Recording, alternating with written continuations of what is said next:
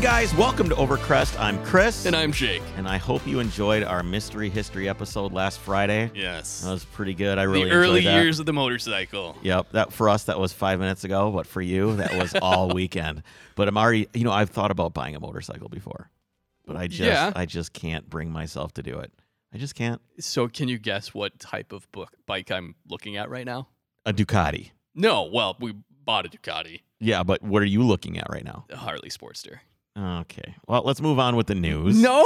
no, no, I'm just not a fan of the Harley stuff. I just can't do it. Um, so it's on this news episode. We've got Wind Design gave us a response on the P72 drama. Um, they're- oh yeah. They're the ones that designed the P72 De Tomaso, and they contacted me on Instagram. Um, Teslas are a waste of time. There's a new Corvette. F1 is boring, and a couple listener topics Ooh. and more. Um, also, we're going to be announcing the winner of the Petrol Box drawing at the end of this episode awesome. as well. Um, before we get into it, though, I want to remind everybody to go to patreon.com slash overcrest and sign up, support the show. right. We've got all kinds of stuff that we can give you. we but have multiple tiers that you can Multiple support tiers, us but- at. but at core, what you get is the good fuzzy feeling of supporting the creators that you love. It's only five bucks to start, and uh, you get every all kinds of past exclus- exclusive episodes are there. Right. My uh, episode with Brian Redman uh, that I talk about his book and interview him is there. There's all kinds of crazy history episodes, and plus you get every episode when we record it early Right away. right away. So uh, first, we got an official response from Wind Design on the De Tomaso So- P72. Remind me about Basically, Glickenhaus said, "Oh, you copied us." right. That was basically the gist of it. 'Kay. Um, so I sent them a message saying, "Hey, I'd like to have you guys on the podcast." Okay. And he went and listened to our podcast Oh, cool. before he responded to me. So he's, he's, he says, uh, Chris, we do not wish to participate without the permission of De Tomaso. However, we are glad to provide insights on the P72's design. Though we did not intend to justify our work, oh, sorry, though we do not intend to justify our work, we feel it's necessary to clearly provide knowledge and outline that P72's lines do not share those of the P4 slash 5. The latter illustrates straight lines and boxed proportion approach. The P72's body focuses highly on single curves throughout the body that is entirely fluid in nature, that is periodically correct, and bears much more resemblance to the Le Mans racers of the 60s prototypes. Right. The interior theme is based on those interiors from the mid 50s proceeding to the 60s, particularly American design languages illustrating the dominant polished circular dials which were apparent among amongst many brands and models during that period of history. The intention of the P72 is to tell the story of De Tomaso and its history. Furthermore, the design speaks of the history of automotive design that appears to be absolutely lost in the age of social Uh, media, even with such incredible access to information. I hope this message finds you well. Beautiful work and photography on your page. Um, that's pretty much the gist there. So what my response was, "Hey, I didn't want to talk to you about any of that. I just, I just wanted to talk to you about because they also designed the Apollo supercar, which is like Oh, yeah. crazy, crazy ultra hypercar thing. And then they also designed this. The And- Goompert Apollo? I don't think Is that a it's me. I different think it might be. I'm not sure. I'm not Okay. that versed on the car, but I know what it looks like, and I Okay. and it looks I- it's wild. totally different. Totally wild. Totally, that's totally different than what I'm thinking of. Um, and the P72, of course, is is absolutely beautiful. So I That's wanted to right. talk to them about you know what it does it take to design one of these cars. What you Yeah, know, what goes concept- into it. You know, tell me about the process. Tell me what makes for good design. What do you guys think? What's your thought on this?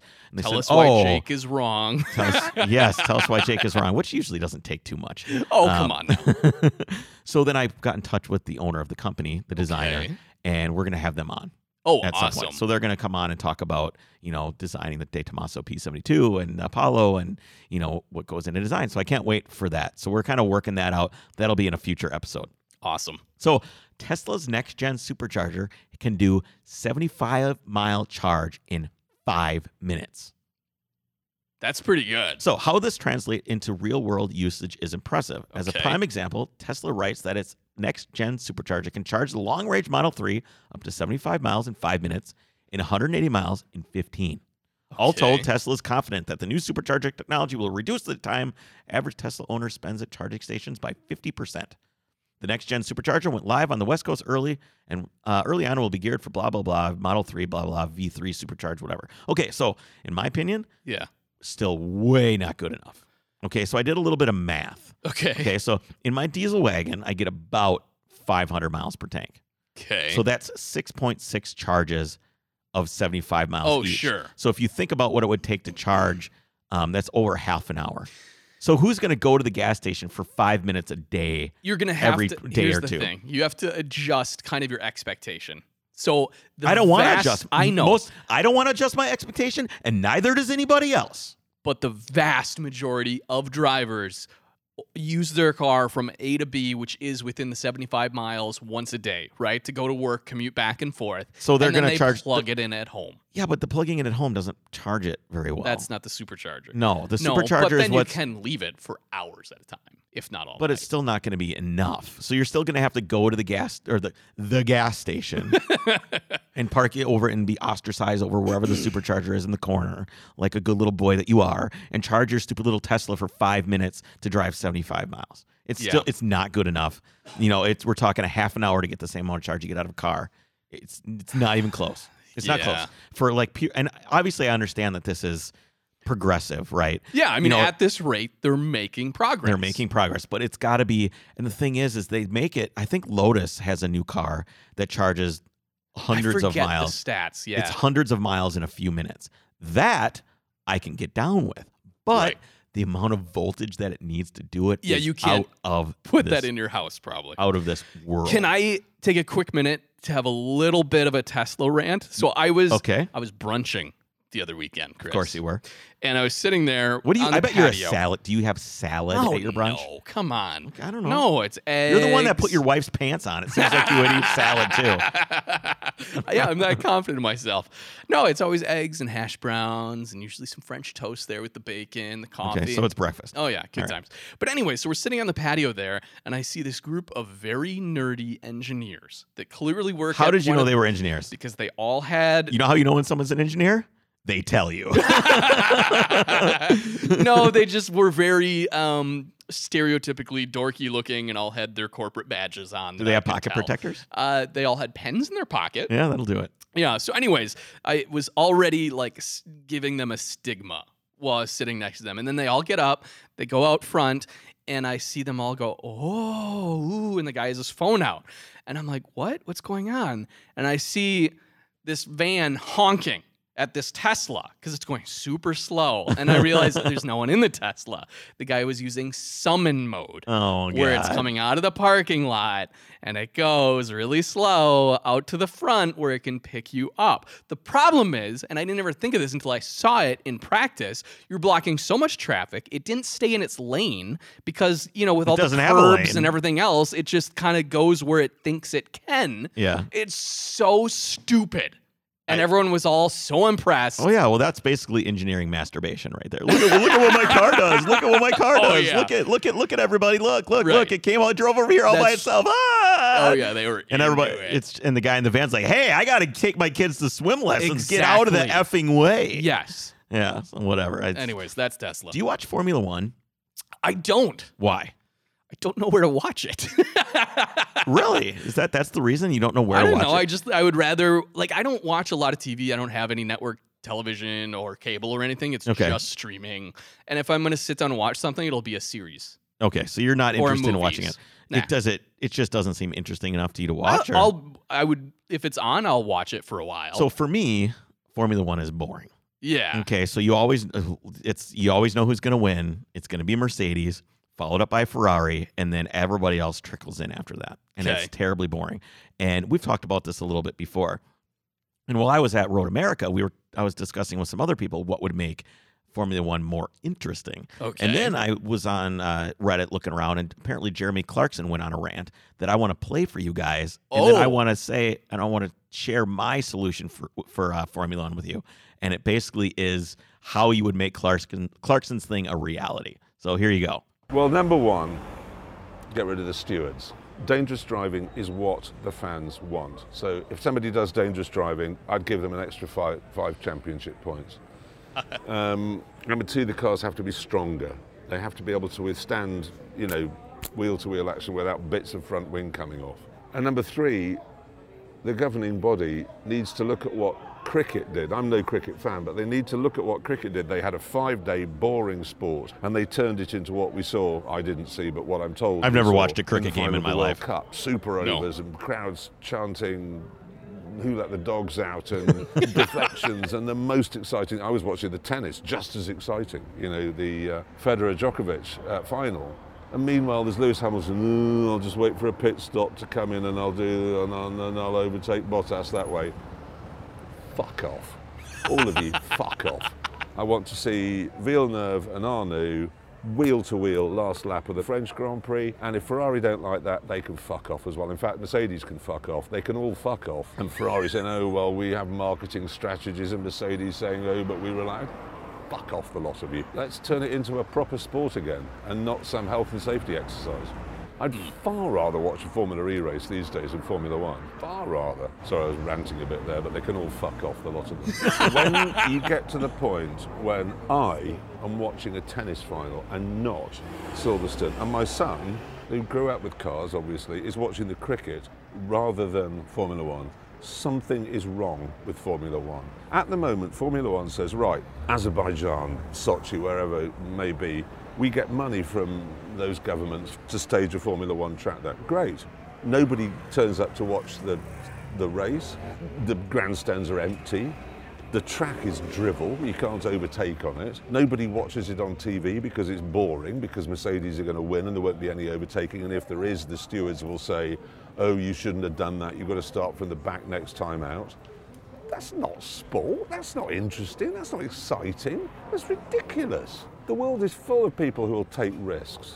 Always has been. Put them in the cars, let them go wheel to wheel, don't have any stewards.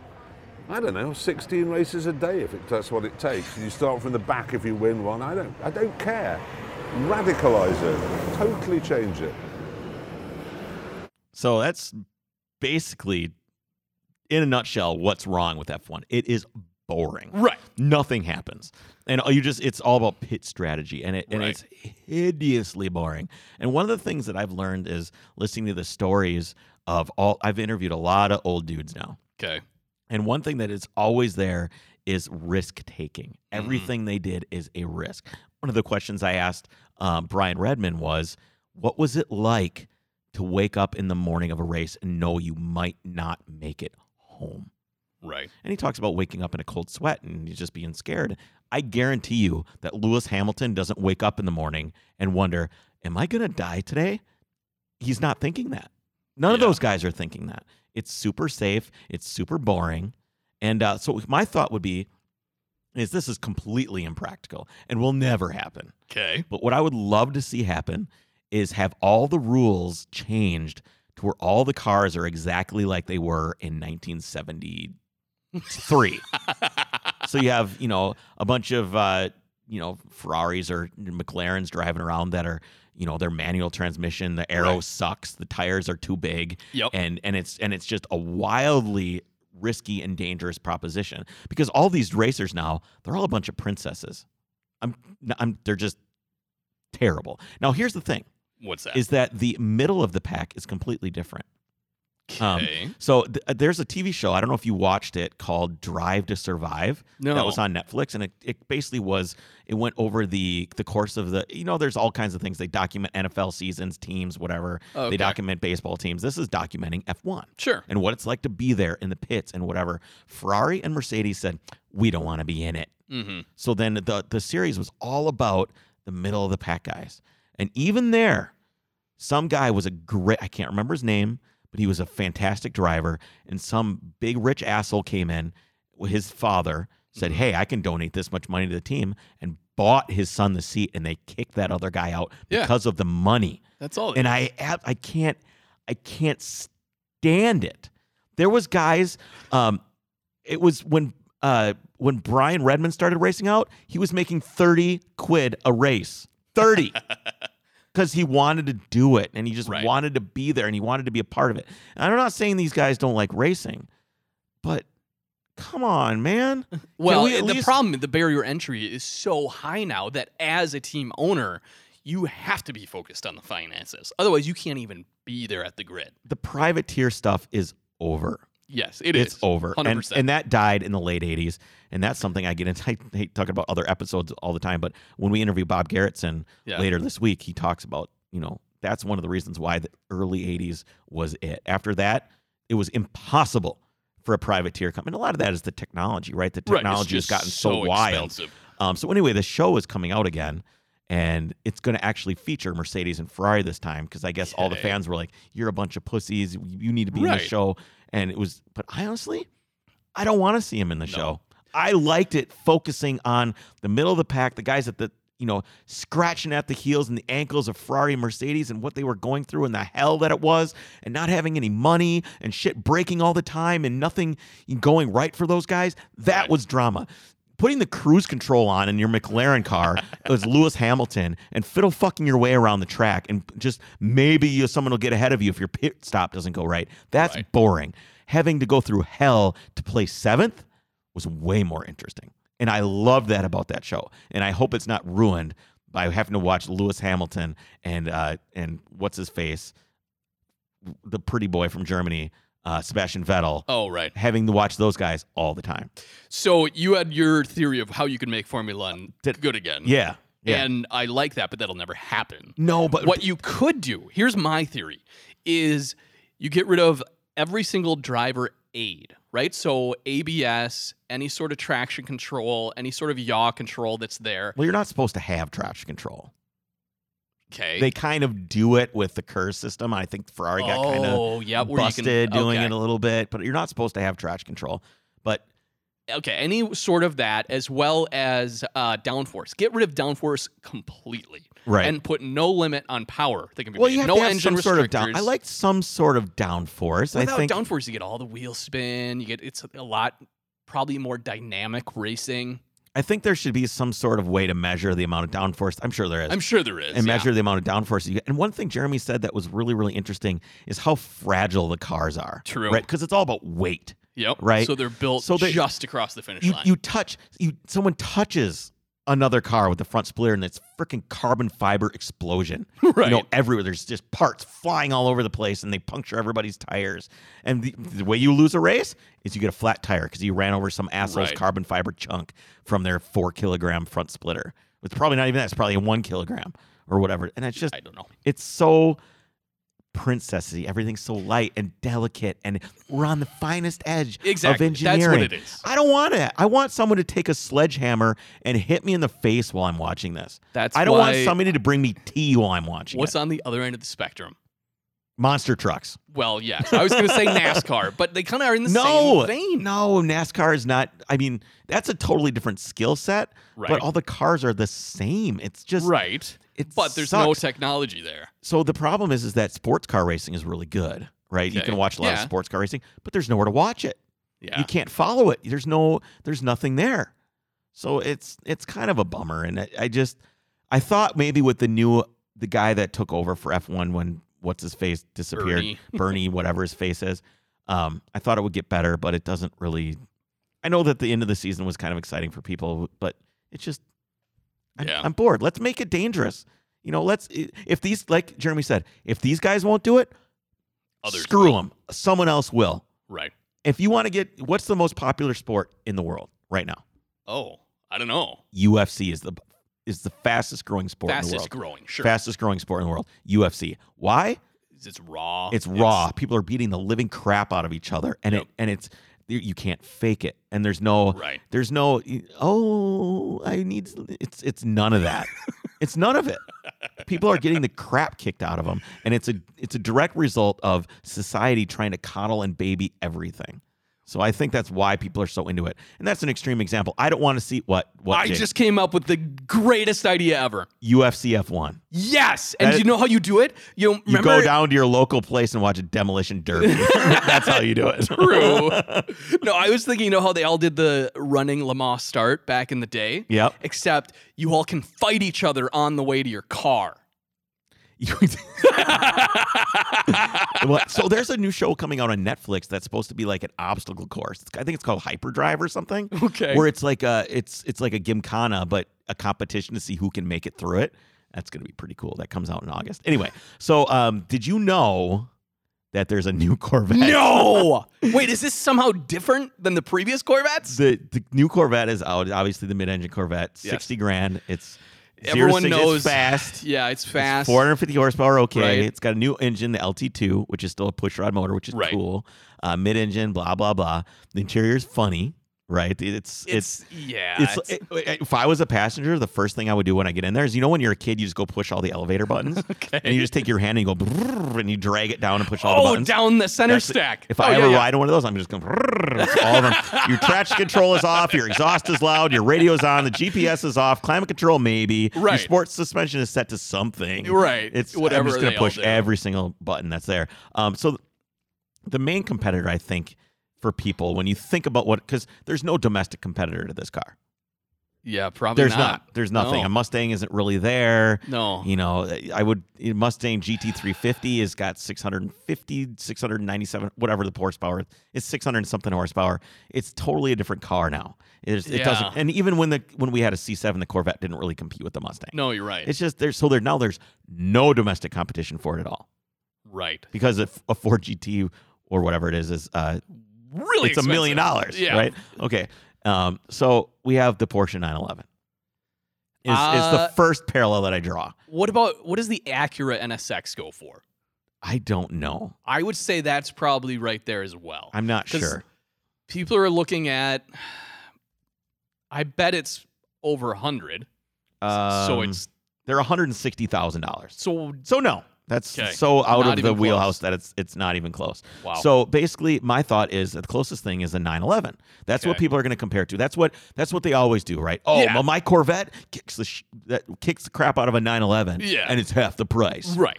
and it's still going to be that way. Oh, So a 911 Carrera, just a regular 911 Right. Carrera coupe, is 90 grand, 93 thousand if you buy the one that maybe doesn't have the chronometer in it or something like that. Yeah. you know if that's the cheapest so one. it's a new Corvette and a half. It's a, yeah, so it's a it's got 330 horsepower, Which rear engine, seven speed manual. Yep. So why buy that car? Why buy it? right. Well, because cars aren't just specs on paper. Correct. That is exactly it. There's a lot because that's the thing is everybody's like, well, what is this? I mean, what does it compete with? Blah, blah, blah. I mean, it could compete with a, I guess, a Boxster. And Sure. who's going to buy a Boxster over this? I wouldn't. I, w- I don't know. certainly wouldn't. I don't uh, know. In that price range, I wouldn't buy a Boxster.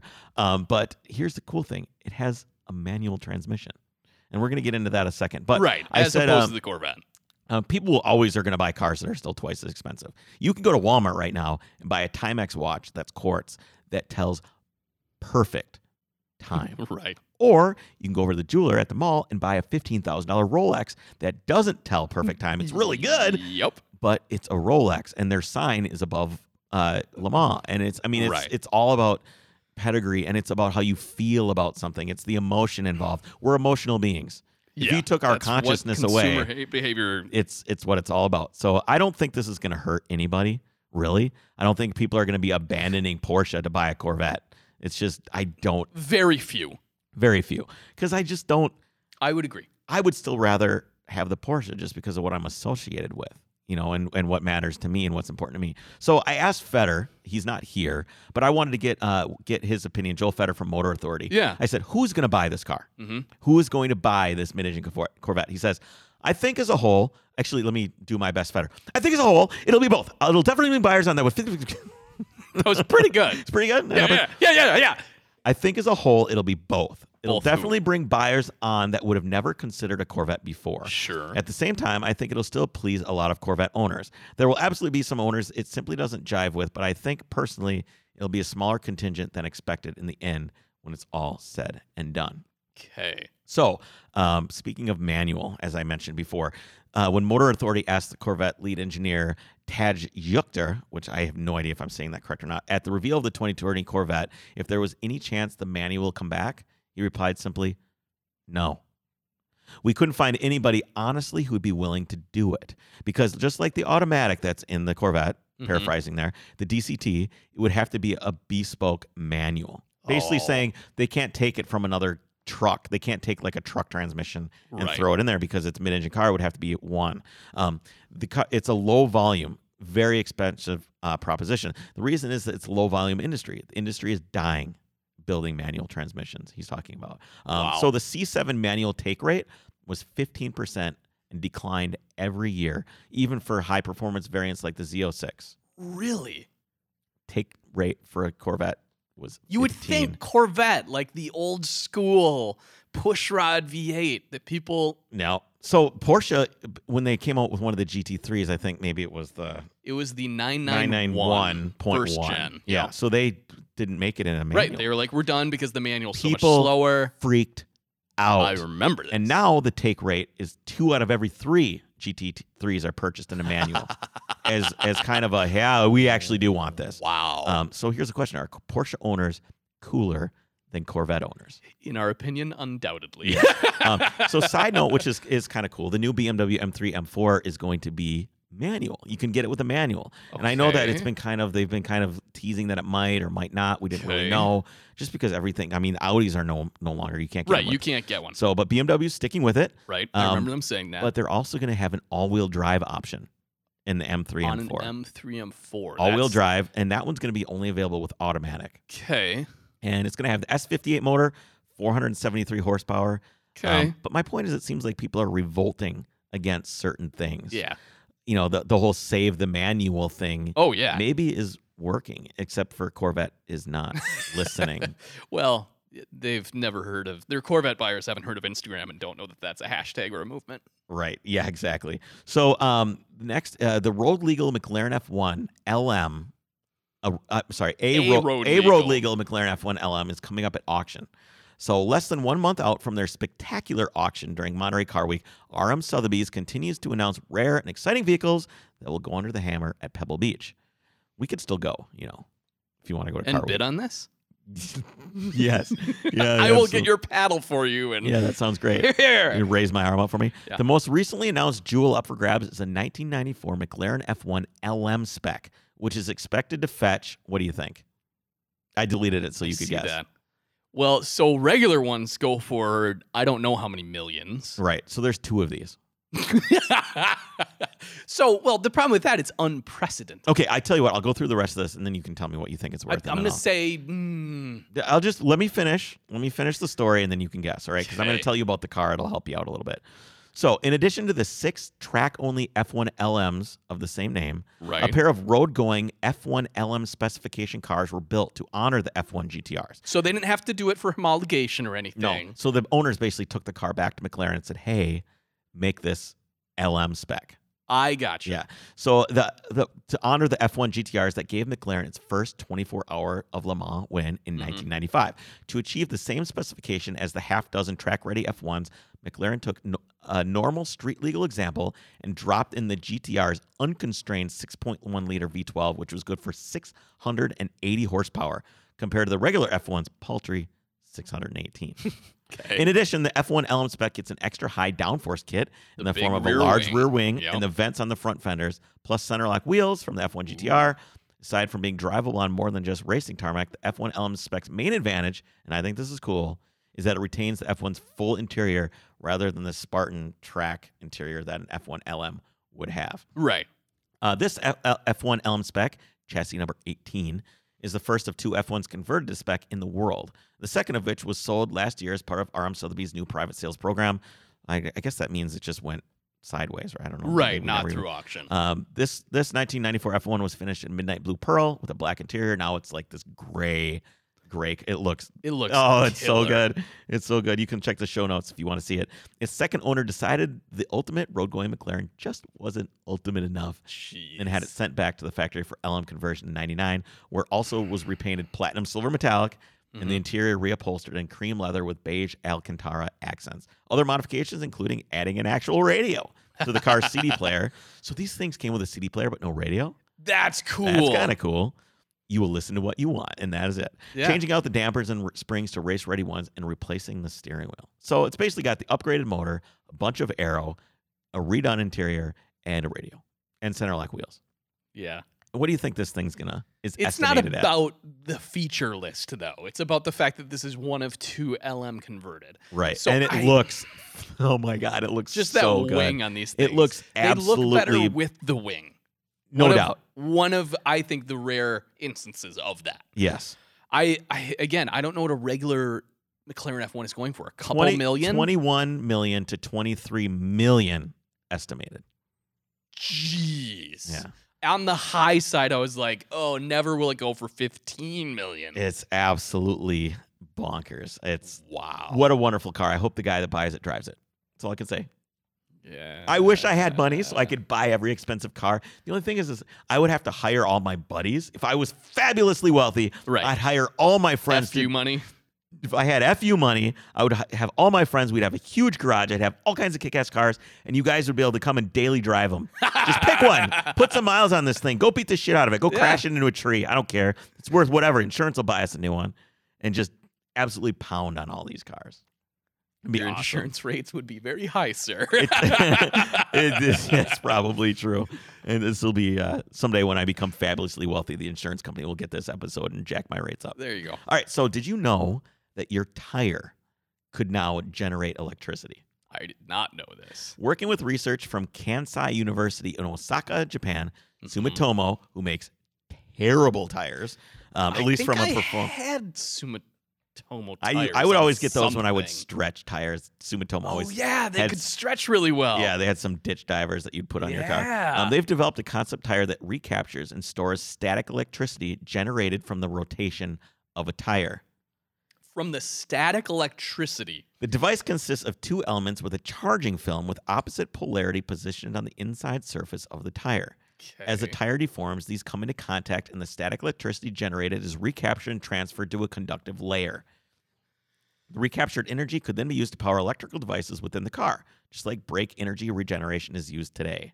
that seems not worth the effort. Sumitomo suggests that all. electricity could be used to power sensors that normally rely on batteries that need replacement, such as a tire pressure monitor. Oh. Yeah, so tire pressure monitors. Yeah, have s- but how expensive is this technology Yeah, then? I you don't know, what I know. mean? Now your tire's gonna cost five times as much. all I could think about is is is this technology being used in my shoes so I could scoot around like at my house with the carpets and just like zap people or use it to charge Right, my right. I could just scoot everywhere I go and it would charge my phone.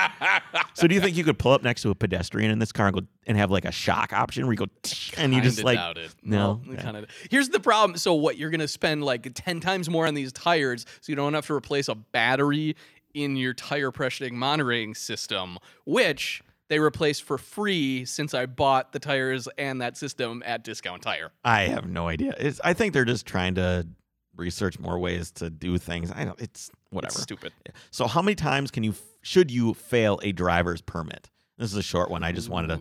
So the driving. This is in the UK, of Okay. course. Um, the Driving and Vehicle Standards Agency released the information after a Freedom of Information request for the ten most prolific candidates every year between 2009 and 2018. In 2016, one driver passed on their 21st try Oh, no. that year, while a learner in 2018 failed 19 times before passing. Oh no. In 09, 15, and 17, a learner failed all 19 tests that they took. Rules mean a learner has to wait 10 working days between failing and taking their next test. How about you get four chances in a year? I think you get forever. Yeah. I mean, come on. How, this person's driving on the road. yeah. What should they be required to drive? I think they should like uh, appeal, like one of those. little- right. Something where you're not going to damage other people. if you if the only thing you should be able to Wow. kill is a cat. If you what it has to be small enough. Either that or it should be like a, maybe a, a hopped up Fisher Price. Yeah, Oh, the the yeah. yeah, power Cozy wheels. coop. All right, so we got into a little bit of listener input. Um, this one came from Louis Rebello. He says, "If you have to choose one Fast and the Furious car from any movie to live with for the rest of your life as your only car, which would it be? Consider where you live."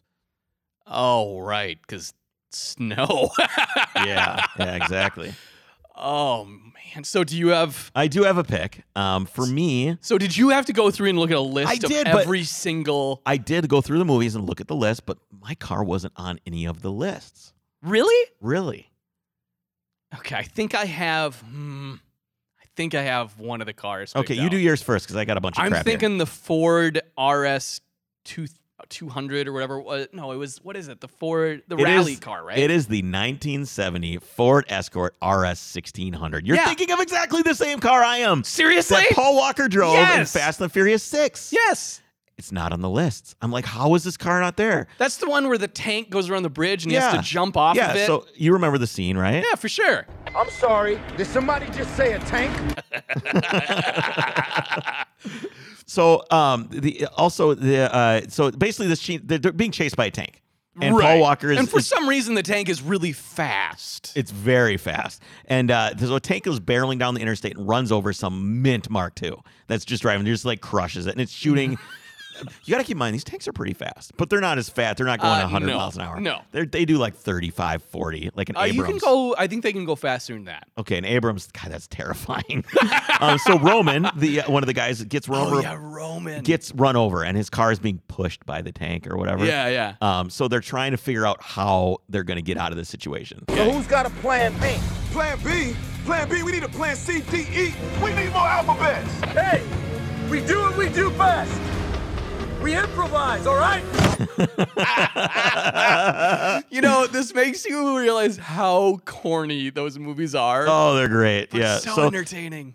so he's basically uh, he drives the Escort RS over. He jumps it over the the the median, and uh, th- they did two of them. I guess. I guess they jumped two cars. Okay. And basically destroyed them both, which Oh, is he sad. like jumps and grabs onto someone else halfway yeah, yeah, through yeah, or something. yeah. He gets Roman out of the car. or I whatever. got you But the now. car, one car got totaled, like doing the jump, Okay. and the other car is mortally wounded doing the jump as well. So, rest Were in they real? They were real Escort cars. RS? Apparently, they were real cars, and they're toast now. That sucks. But yeah, I think that's probably what I'd pick. So, what is the appropriate cross road trip music? this Silence. is another question. yeah, this is from Okay. Andrew Smith. Silence, playlist, or podcasts. Well, I think you, depending on how long the road trip is, you kind of cycle through all three. For right? me, it is up. I so what I've been doing lately is I listen to audiobooks. yeah, I really Audiobooks enjoy just kill audiobooks. time. They just crush it, man. They just You're crush right. time just listening to audiobooks. Usually, I listen to fiction. Right Mhm. now, I'm listening to. Uh, oh, this is gonna make me look like such a nerd. Um, but it's called Old Man's War. Okay. It's basically about a uh, a man who is like 79 or 80 years old, and there's this uh, basically this beanstalk that goes up into the sky. It's like a mechanical thing, goes way up into the sky, and they and the Earthlings don't know where it goes, but they know that if you want to, you can go up it when you're old. And that's kind of the premise of the story is you go up there and you can find out because the promise is, is that you'll be young again. And you go up there and the whole- Yours is so much more nerdy than the last audiobook I listened to. yeah, well, I got I have to be entertained. I can't I can't you know, I I don't want to listen to I and I do listen to some podcasts, mostly political. I don't really like many other people's. I like uh, Driving While Awesome's podcast is pretty good. Um, I'll listen to Adam Carolla's podcast if I think there's something interesting or there's an interesting guest on there. Otherwise, I just listen to political stuff or political philosophy and just fill Makes you more grumpy. no, it does not. I am not a grumpy man. I'm not. I'm not grumpy. I'm a realist. I'm a realist. What did you Okay. listen to last? Ah, I don't even know who the author was. My wife must put have it been on really on good. Something. Well, I didn't know. She b- picked it and put it on, but it was this awesome like sci-fi thriller audiobook about like half the people die from some plague and they're trying to figure out patient zero and everything else. Yeah, so it's good. that's nerdy too. Just so you know. That's oh, I pretty know, nerdy. but it's not some weird mechanical beanstalk. that's just what they call it in there. It's just an Uh-huh. ele- it's an elevator to a space station in the sky. Uh huh. It's it's pretty good. Old Man's War. If you like, uh, it's, Wasn't it's a that really a good. movie? No, not yet. Ellip- It should be, but it's not. You know what is another? If anybody ellipsium? likes audiobooks and they're listening and they haven't turned the podcast off yet because we just turned into a sci-fi podcast, um, Hugh Howey has a series called the Wool series, and it's Okay. very, very good. It's about a it's about uh, the last people alive, and they're in a, a silo that's buried in the ground, and how it's kind of the the politics and the and the violence and the science fiction that goes into an entire society living in a silo that's buried underground like a hundred stories That and you can sounds go all the way to the top and you terrible. can see a window out and it's just sand and so it's every once in a while